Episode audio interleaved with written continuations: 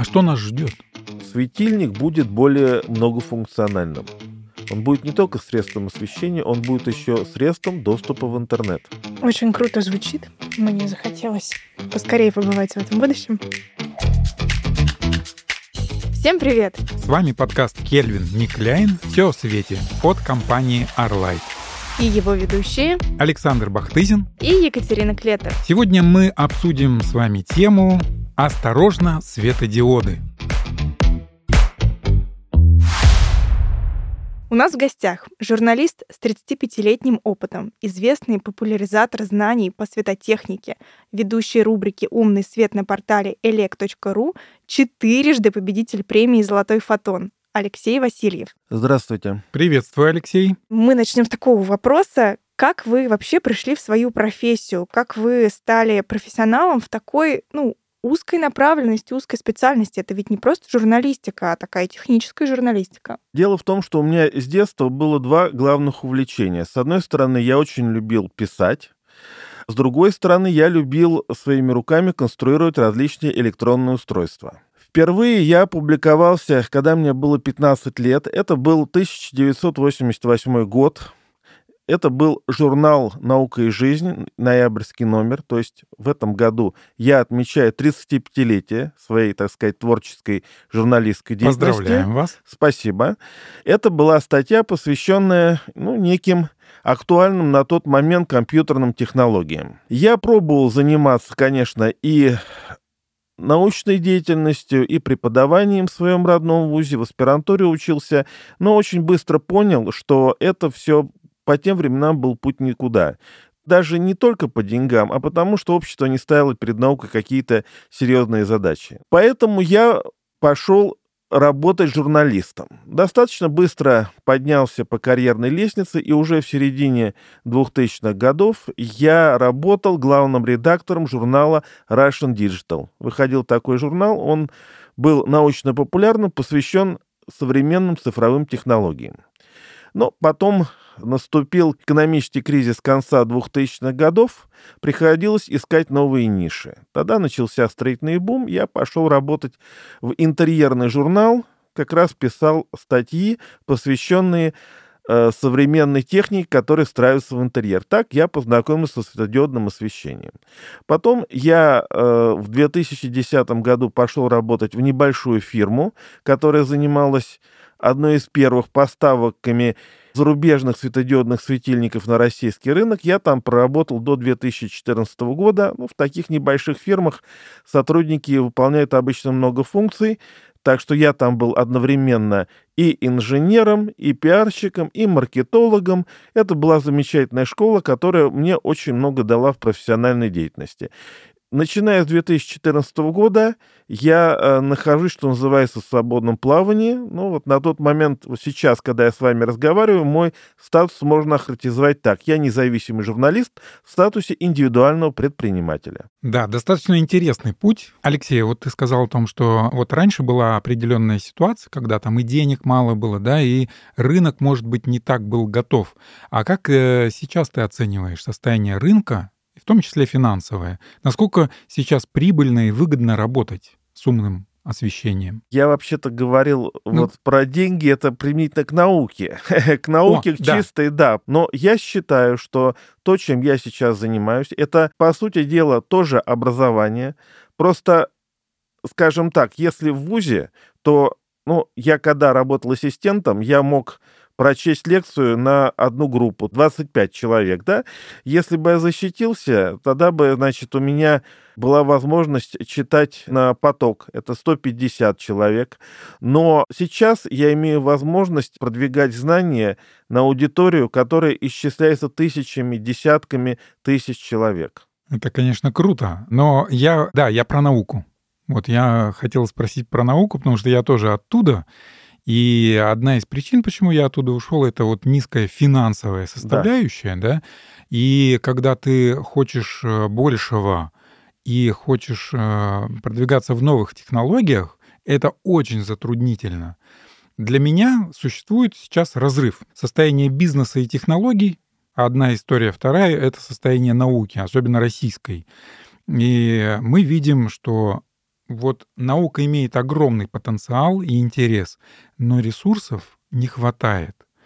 Поэтому я хотел узнать, вот как оцениваешь нынешнее состояние науки и технологии? Где ты сейчас и почему ты именно здесь? Почему именно журналистика? Вот нам этот изначально был интересен вопрос, потому что ну, у нас таких экспертов больше нет. Что такое наука? С чего начиналась вообще наука университета и все остальное? Главная функция науки всегда была образовательная. И, собственно говоря, и за рубежом, если мы говорим про мировой опыт, ну, у нас страна уникальная, мы своим путем шли, и Этому тоже были причины, но за рубежом вся наука сосредоточена именно в университетах. Образовательная функция науки, она первична.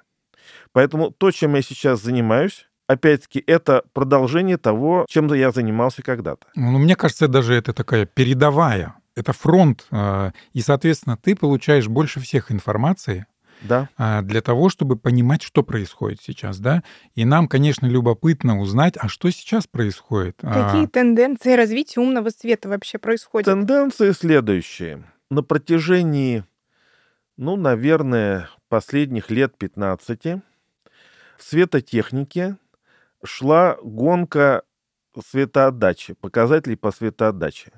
То есть вот в этом году, допустим, достигли 100 люмен на ватт, потом 150, потом 200 и так далее. Ну, существует определенный физический предел.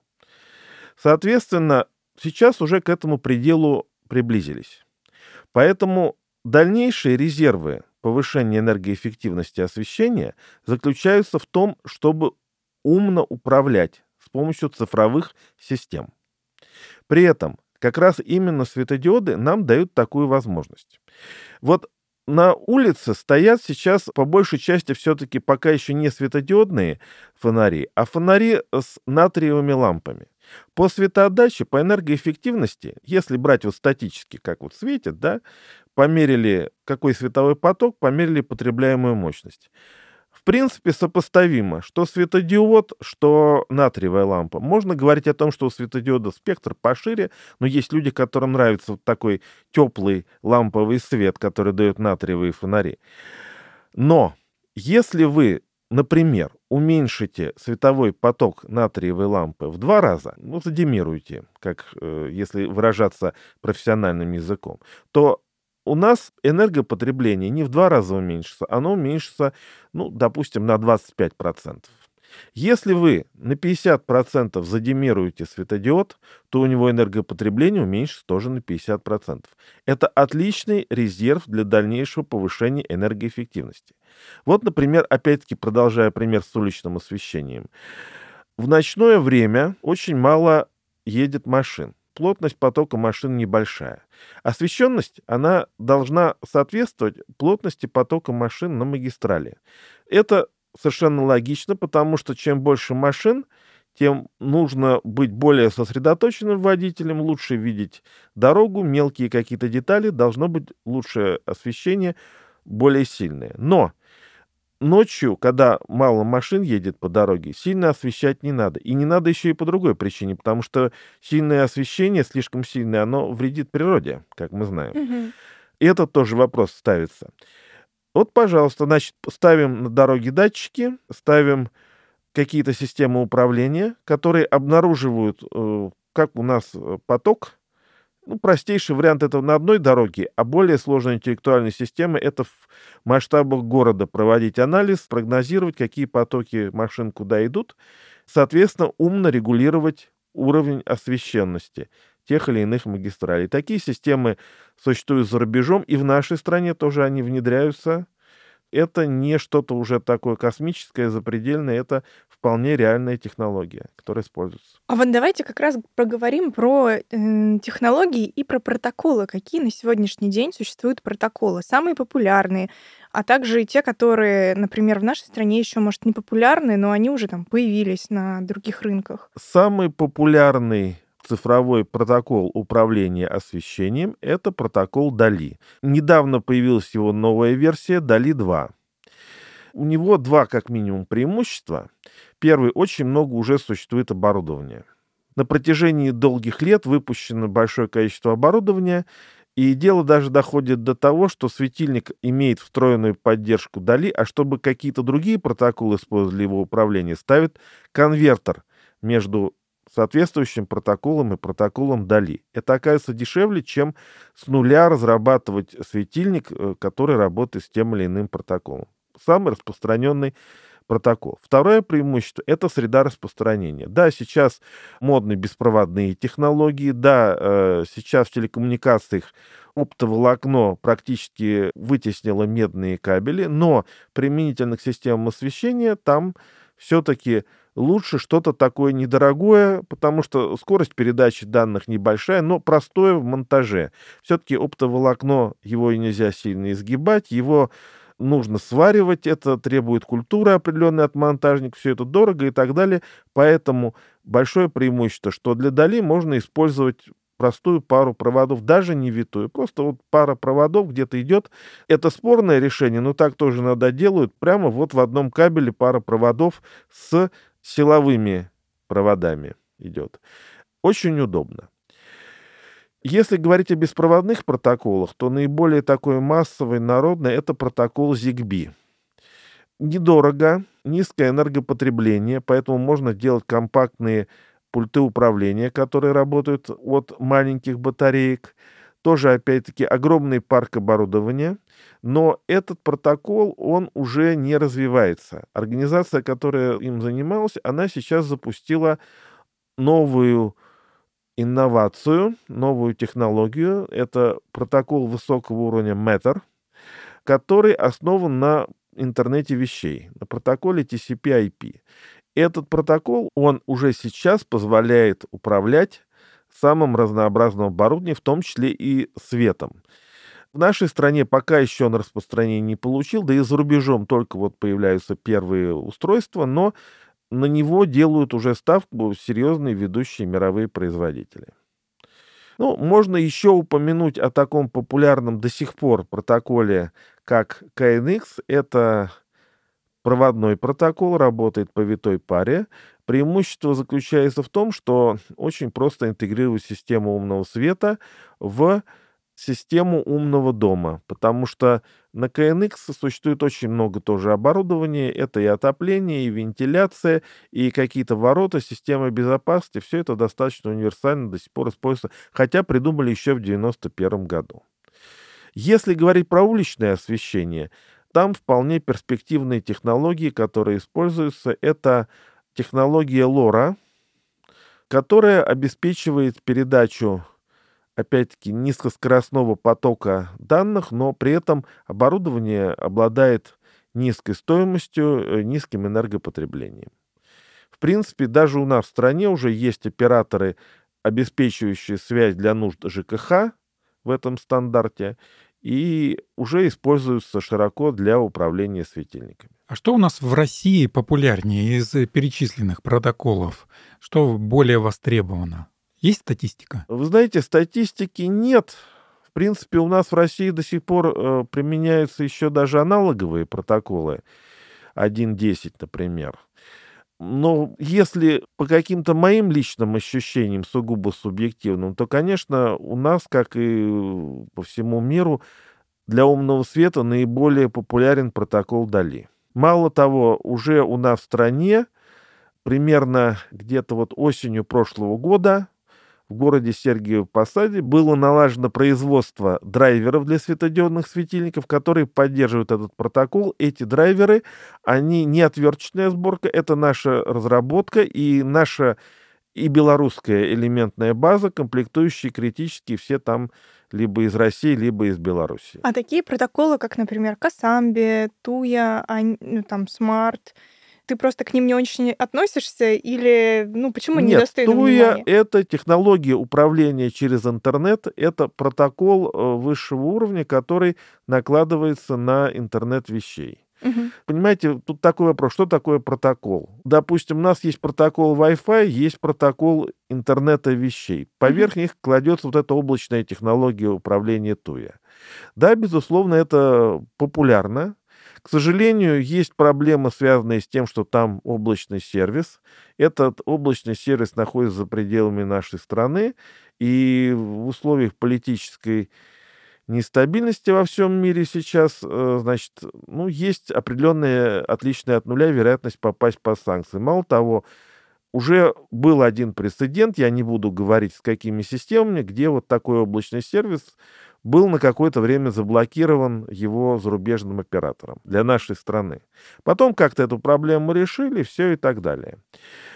Что касается Касамби. Касамби — это э, протокол очень интересный, это, очень интересная технология, которая позволяет реализовать примерно то же, что Туя, но при необходимости без облачного сервиса. Развивается в основном одной из финских компаний. Про использование Касамби в России я, к сожалению, пока ничего не знаю. Там есть такая проблема, что используются специфические чипы, которые производит вот эта компания в Финляндии. С Финляндией у нас сейчас не очень хорошие отношения. Предположить, что они нам будут напрямую поставлять, сложно. По параллельному импорту получается дороговато. Поэтому Касамби, я думаю, что в нашей стране в ближайшее время вряд ли появится. Вот если, допустим, китайцы что-то похожее создадут, и ну, адекватно по цене вполне будет тогда популярно, потому что не нужен облачный сервис, это стабильно работает, даже когда нет доступа в интернет. Алексей, подскажи, ты упомянул интернет вещей. А для чего он вообще нужен пользователям? Чем он э, будет помогать людям? Преимущество интернета вещей заключается в том, что можно объединять разрозненные системы, которые работают на различных платформах от различных производителей. Потому что что такое, допустим, DALI, KNX, э, остальные аналогичные протоколы?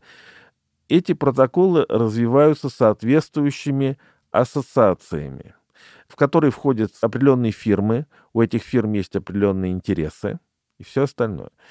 Протокол, лежащий в основе интернета, это некий такой международный протокол, который по большому счету никому не принадлежит. Так, чтобы кто-то им вот управлял и сказал, я вам запрещаю им пользоваться, или, допустим, э, я буду брать с вас какой-то роялти и так далее. Здесь это первый момент. Второй момент, что реализация какой-то системы на основе интернета вещей, она позволяет реализовать очень удобные функции управления.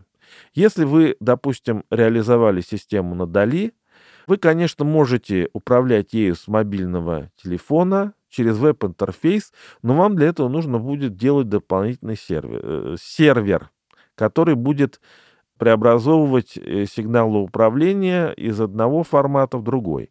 Если вы реализовали на основе интернета вещей, то возможность управлять с мобильного устройства, возможность управлять где-то из другой точки планеты через веб-браузер, она уже заложена там в этой системе изначально.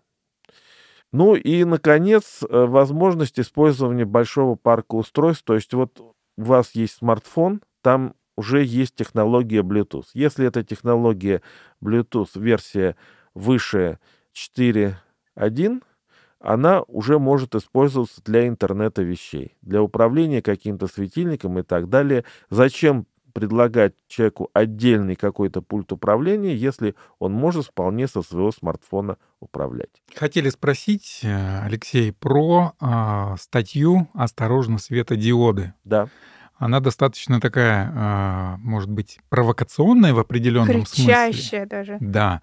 В чем основная идея? Почему осторожно? В данном случае осторожно светодиоды — это моя полемика с теми людьми, которые не приемлят светодиодное освещение, считая его изначально опасным. В этом смысле осторожно светодиоды, ну, это некая пародия на некий лозунг, которые поднимают люди, которые не любят светодиодное освещение. А есть такие люди? Да, Нет, мне вот интересно, это есть. кто? Нет, есть такие люди, за рубежом, между прочим, даже больше, чем у нас это распространено, mm. которые боятся уличного светодиодного освещения, предполагая, что оно вредит природе, потому что спектр шире, чем у привычных нам натриевых ламп, Спектр больше похож на спектр дневного света. Из-за этого на него летят всевозможные мошки. Они летят на светильник, убиваются. И при этом птицы, какие-то мелкие зверушки лишаются кормовой базы. Нарушается... Это исследования, да, такие были проведены уже? Нет, Или таки- это просто слухи? Нет, исследования такие были проведены. М. Понимаете, в чем дело? Но есть бытовое, не только бытовое, даже у специалистов в области медицины, биологии, то есть э, серьезных ученых, но далеких от светотехники, представление, что вот традиционные лампы — это теплый ламповый свет. А вот светодиодные светильники — это обязательно что-то такое холодное, что-то такое раздражающее, что-то такое с голубоватым оттенком. Эти представления, они возникли лет, наверное, 10-15 тому назад, когда это все только начиналось. Действительно, есть такое же понятие, как световая температура, и сделать светодиод холодного оттенка проще, чем светодиод теплого оттенка. А когда впервые появились э, светодиоды белого свечения, они имели холодный оттенок, то есть высокую цветовую температуру. Но сейчас уже технологии развились. Сейчас можно сделать даже светодиод со спектром, как у натриевой лампы. И все, проблема решена. Понимаете, в чем дело? Но люди просто берут, проводят исследования на а, основе каких-то вот светодиодных светильников, но они просто представляют, что светодиодный светильник такой вот по определению. То есть люди не знают просто о том, что может быть разная температура свечения, да? Могут быть разные цветовые температуры, но они просто ставят, что подешевле. Понимаете, в чем дело? Или поставили, допустим, несколько лет назад, когда еще не было белых светодиодов хороших, теплого оттенка свечения. И просто человек, который не знает, хорошо разбирается в биологии, хорошо разбирается в медицине, но не знает о современных э, тенденциях светотехники, он делает исследования. Результаты, ну, никаких вопросов не вызывают. Понимаете, кроме того, что смотрели светильники с цветовой температурой 6500 кельвинов. Да, сейчас Мгм. уже нормально ставят 2700 кельвинов, это как лампа накаливания, или даже вот э, 2100 или 1800 кельвинов, это как раз вот как натриевая лампа. Такие светильники есть, э, они не вызывают никаких уже проблем в природе и так далее. Ну, тем более, если мы вспомним про такие параметры, как CRI или даже UGR, да, то есть э, здесь тоже светодиоды далеко ну, ты вперед. поясняй, поясняй сразу, что это за понятие, когда ты применяешь Ка- термин. Color Reproduction Index, CRI. Мгм. То есть это коэффициент, который показывает точность воспроизведения цветов. Я сразу хочу сказать, что к этой шкале тоже много вопросов, потому что по ней принято, что стопроцентная цветопередача у лампы накаливания. Девушка может подтвердить, что если, значит, нужно выйти куда-то в свет, да, то наряд под э, лампой накаливания, он будет выглядеть не так, как на улице. Да, Увы, при, да. при дневном освещении. Увы, да. подтверждаю. Да, поэтому, значит, нужно ставить либо люминесцентную лампу, либо светодиодные лампы тоже и так далее. Почему? Потому что спектр лампы накаливания, он достаточно узкий, неравномерный, но его считают по определенным причинам, это целую нужно лекцию прочесть, почему, эталонным в этой шкале. Поэтому говорить так, что вот у нас мы достигли CRI 90, все, все проблемы решили, нет. У нас может быть светильник, у которого цветовая температура 6500 кельвинов, он может иметь вполне CRI даже и 90. Он при этом может вредить природе. Это разные вещи, поэтому сейчас разрабатываются более совершенные шкалы, которые позволяют определить цветопередачу и так далее. Это немножечко такой сложный вопрос, который требует вообще отдельной передачи, отдельного подкаста. Мы его трогать сейчас не будем. Речь идет о чем?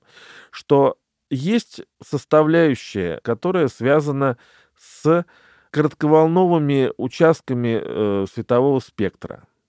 Вот эта составляющая, она должна быть сбалансирована. Если она слишком завышена, то появляется вред и для человеческого организма, потому что такие лучи возбуждают человека. В небольших дозах хорошо проводились исследования в свое время. Оператор на железной дороге, когда ему такой свет голубоватого оттенка, да, 6500 кельвинов, он на 5% более четко, точно срабатывал.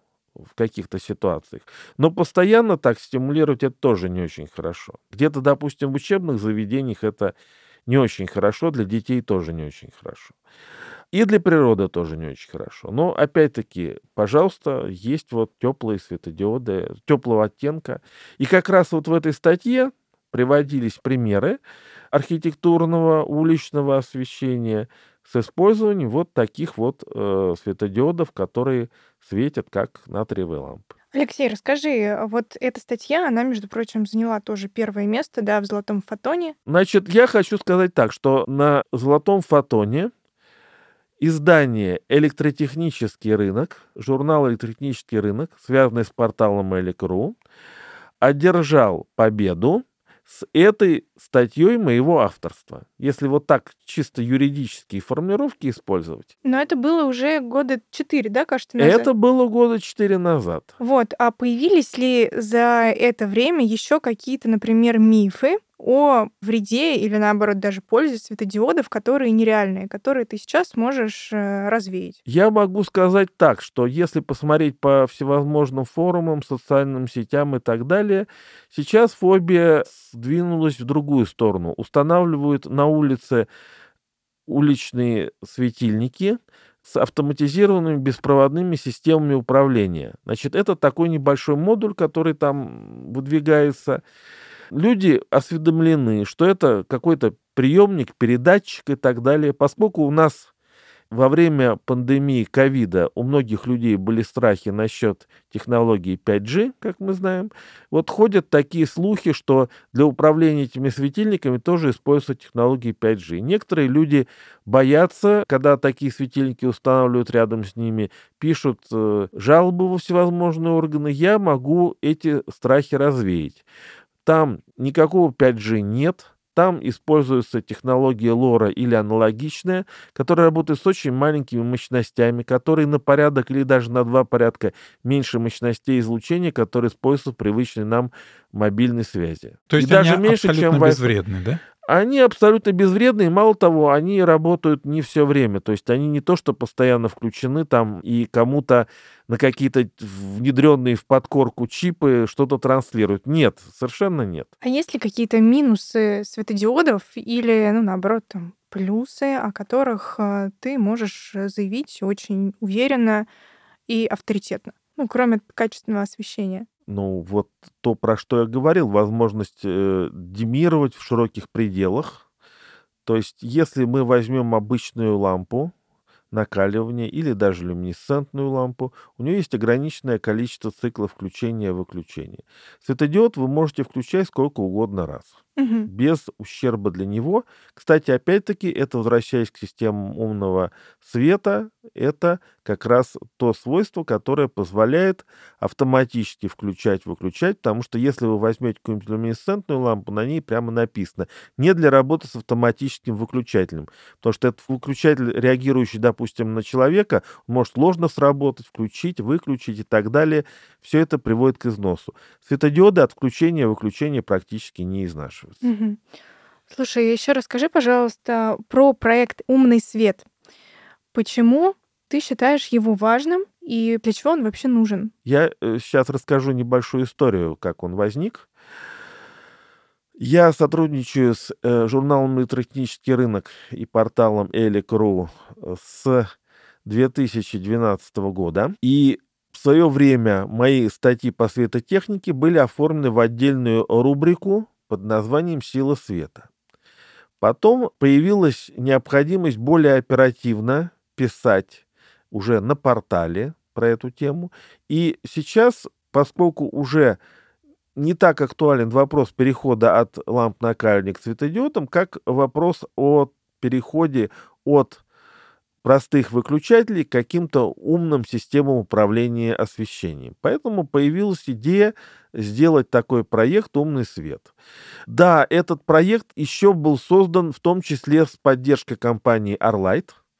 Я могу сказать, что мне больше всего понравился проект Arlight, реализованный в Российской государственной детской библиотеке в Москве на Октябрьской площади. Сейчас называется это площадь Калужская.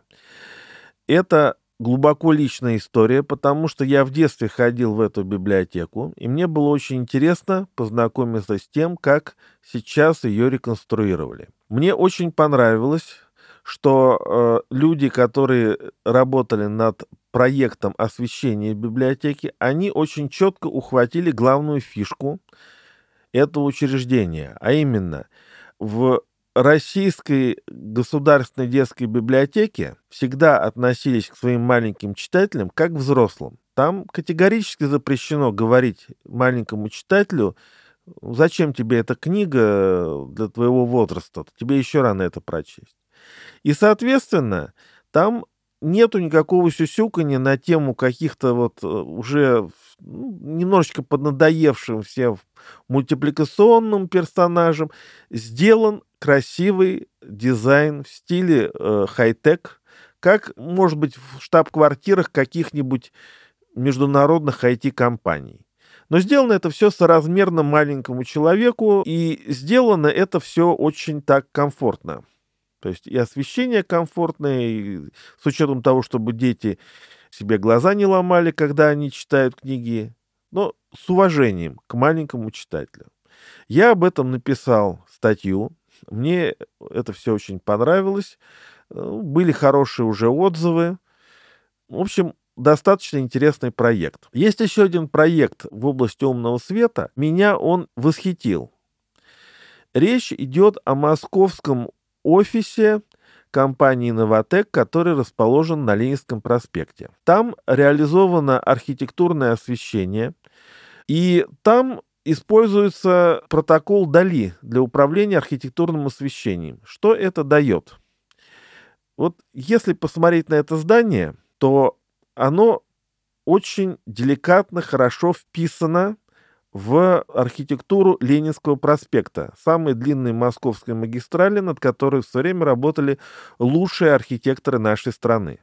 Что-то там построить, чтобы вписалось, это ну, а, нужно быть мастером своего дела. Им это удалось за счет архитектурной подсветки. Там светильники, которые подсвечивают фасад, задемированы вот точно вот на таком уровне, на котором нужно, чтобы это все красиво гляделось. Ни больше, ни меньше. Это не выглядит каким-то таким раскрашенным сундуком, это здание, с одной стороны. С другой стороны, оно достаточно хорошо освещено. Вот прямо вот точно меру нашли. И второй момент. Если посмотреть на это здание, то вы не увидите там ни одного сломавшегося светильника.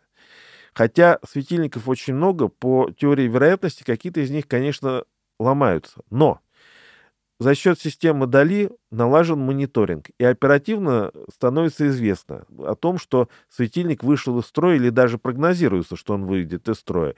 Оперативно заменяют. Поэтому никаких там сломавшихся светильников, которые портят, уродуют этот красивый фасад, нет. Все очень гармонично, красиво и так далее. Почему это интересно? Мы привыкли к тому, что умный свет в архитектурном освещении — это ну, всевозможные, допустим, торговые комплексы, у которых нужно сделать разноцветный, переливающийся разными красками фасад, привлекающий внимание людей. В данном случае это крупная серьезная компания, занимающаяся серьезными делами. Там все должно быть очень выверено, четко, лаконично, и для этого тоже подходит умный свет. Вот таким образом, как я сказал, демирование точно на таком уровне, на который нужно, и мониторинг состояния светильников. Ну, там, наверное, светодизайнеры постарались, и архитекторы, да? Архитекторы, да, да. Причем этот проект удостоен даже некой международной премии в области светодизайна. А как ты узнал про этот проект? Ты просто... Да я просто недалеко живу. Угу. Вот, просто увидел, впечатлился, а потом посмотрел в интернете. Угу. Изучил. Да, и обнаружил, что действительно там все надали, и вот Действительно, такое. есть чему впечатлиться. Да, да, и с технической точки зрения, не только с точки зрения дизайна. Здесь, конечно, очень хочется спросить, а что нас ждет? Ну, хотя бы ближайшие 10 лет. А какие есть тенденции по изменению? Вот ты говорил об интернете вещей, да? Куда мы движемся сейчас? Можно представить, каков будет тот идеальный свет или управление освещением в ближайшем будущем? Можно сказать, что светильник будет более многофункциональным. Он будет не только средством освещения, он будет еще средством доступа в интернет. Сейчас активно развивается технология Li-Fi. Это технология, позволяющая передавать информацию через мерцание светодиодов. Но эти мерцания происходят с такой частотой, то есть порядка одного миллиона раз в секунду, что глаз наш не замечает, но осуществляется передача данных. Так можно организовать доступ в интернет, который обладает совершенно замечательными свойствами. А именно, вы имеете его только в пределах помещения, потому что свет не проходит через стены. Значит, вопросы кибербезопасности решаются на ура. Потом эта система позволяет подавать определенную информацию в определенную часть какого-то крупного помещения. Если говорить про торговый зал крупного гипермаркета, то вы, стоя перед каким-то стеллажом с товарами, можете получить на свой смартфон, оборудованный этой технологией, информацию персонализированную о свойствах этих товаров. Прямо вот в нужное место подать. Обратный канал, то есть мы обычно скачиваем больше, чем отдаем в интернет, и обратный канал там на меньшей скорости реализуется либо через инфракрасный порт, либо через какие-то беспроводные системы связи и так далее. Ну, есть понятие Pure Wi-Fi. Это подразумевает, что получаете через светильник, отдаете через некую инфракрасную систему. Мало того, э, во всем мире сейчас растет интерес к таким системам, еще и потому, что обстановка в мире напряженная, много всяких хакерских атак и так далее. Это обеспечивает там, где работают с какими-то серьезными данными, но при этом ну, допустим, проводите вы конференцию, да, то есть э, посвященную каким-то вопросам. Устраивать проводное подключение для ноутбуков сложно, и вообще современные ноутбуки этого могут и не иметь. А сделали передачу по светодиодам удобно и защищено.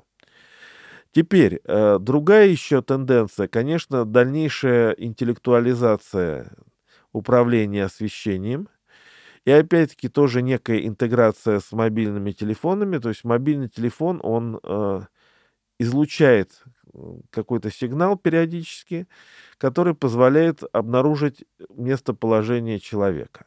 Вот есть э, системы обнаружения присутствия человека где-то вот э, передвижения его, но они работают с какой-то долей вероятности, не всегда срабатывают. Если ориентироваться по мобильнику, который у человека современного всегда с собой, Значит, это более точно. Заодно можно таким образом обнаруживать присутствие людей на рабочем месте, если мы говорим про офисное здание, появление каких-то посторонних и так далее и тому подобное.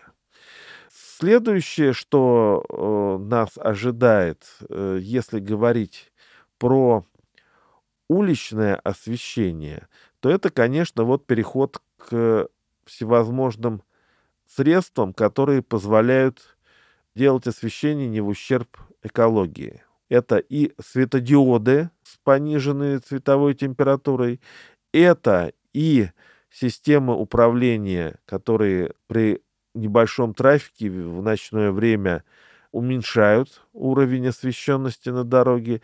Это и какие-то оптические системы, которые позволяют более точно направлять э, освещение туда, куда нужно. Очень круто звучит. Мне захотелось поскорее побывать в этом будущем, хотя бы посмотреть одним глазочком. Да. Скажи, Алексей, а у тебя вот столько знаний, кроме вот портала Элик, где еще можно тебя почитать? Может быть, на Дзене ты есть? Или где? На Дзене нет, у меня есть социальные сети. Значит, к сожалению, так вот получилось, что та социальная сеть, э, где у меня было наибольшее количество подписчиков, сейчас она под запретом. Я развиваю сейчас э, свой телеграм-канал, развиваю э, страничку во ВКонтакте, но это требует определенного времени, сил. Но у меня есть другие проекты. Я пишу для каких-то других изданий. В частности, я активно сотрудничаю с ассоциацией производителей светодиодов и систем на их основе. Вот. Я участвую в работе этой организации, в работе ее пресс-службы. Вот. Мы готовим там всевозможные статьи, пресс-релизы и так далее. Вот это еще одна сторона моей деятельности. Ну, а так э, делаю еще чего греха таить, рекламные статьи для некоторых компаний, но об этом, согласно условию контракта, я вам рассказывать подробно не могу. Хорошо. Мы можем на этом остановиться. Да, Алексей, спасибо тебе, что побывал сегодня на нашем подкасте, на нашем Да. выпуске. Было очень интересно слушать и про тенденции, и про то, что сейчас есть. Спасибо большое. Ну и до новых встреч. Да, Да, и до новых статей. да, да, спасибо за интересные вопросы. Было приятно с вами пообщаться. Наш подкаст подошел к концу. Подписывайтесь на страницу Орлайт во всех популярных социальных сетях, а также подкаст Кельвин Никляйн. До встречи! Пока!